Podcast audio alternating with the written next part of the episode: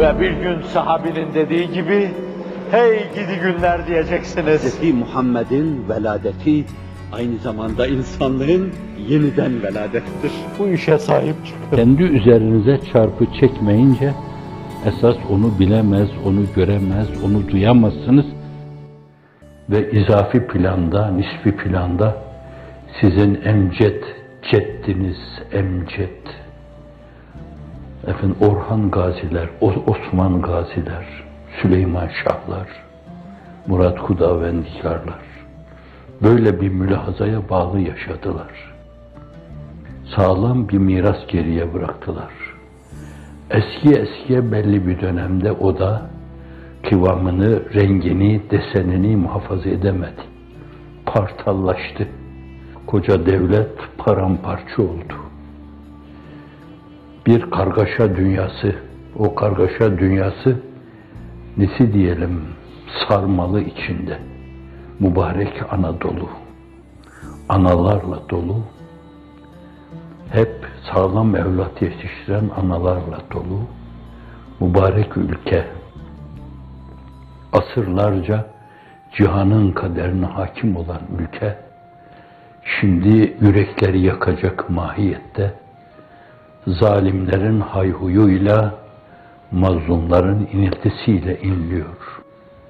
Öyle bir inliyor ki, Türkiye'nin dört bir yandan işgal edildiği Cihan Harbi'ni müteakip, İngilizler bir taraftan, İtalyanlar bir taraftan, Fransızlar bir taraftan, adalarda halayikiniz gibi gözünüzün içine bakan başkaları İzmir'e bayrak dikecek kadar bir taraftan taarruz ettikleri zaman bile ne o ölçüde zalim hayhuyu ne de mazlumun iniltisi duyulmuştu. İslam dünyası adeta zalimlerin hayhuyunun korusu haline geldi. Mazlumların iniltisinin korusu haline geldi.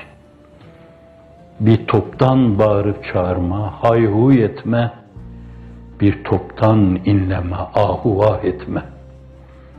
İki tane ses duyuluyor. Bir yerde ezenin, zalimce hayhuyu, beri tarafta sesini çıkarmadan ezilenin, öldürülenin, ırzı çiğnenenin, namusu doğrananın, haysiyetiyle oynananın iniltileri, ahu efkanı duyuluyor.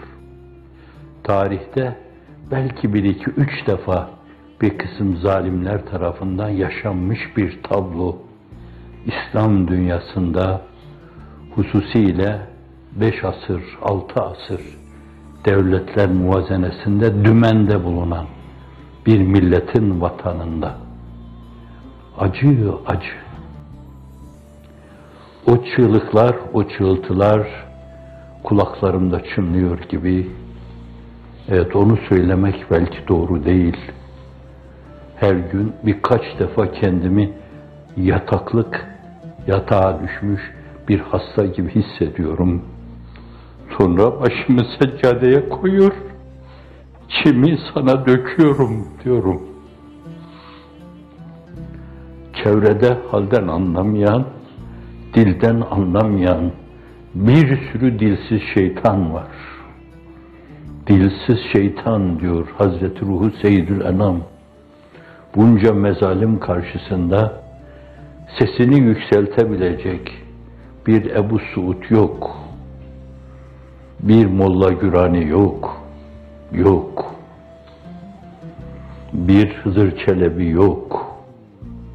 İsterseniz Frenkçi ifadesiyle deyin.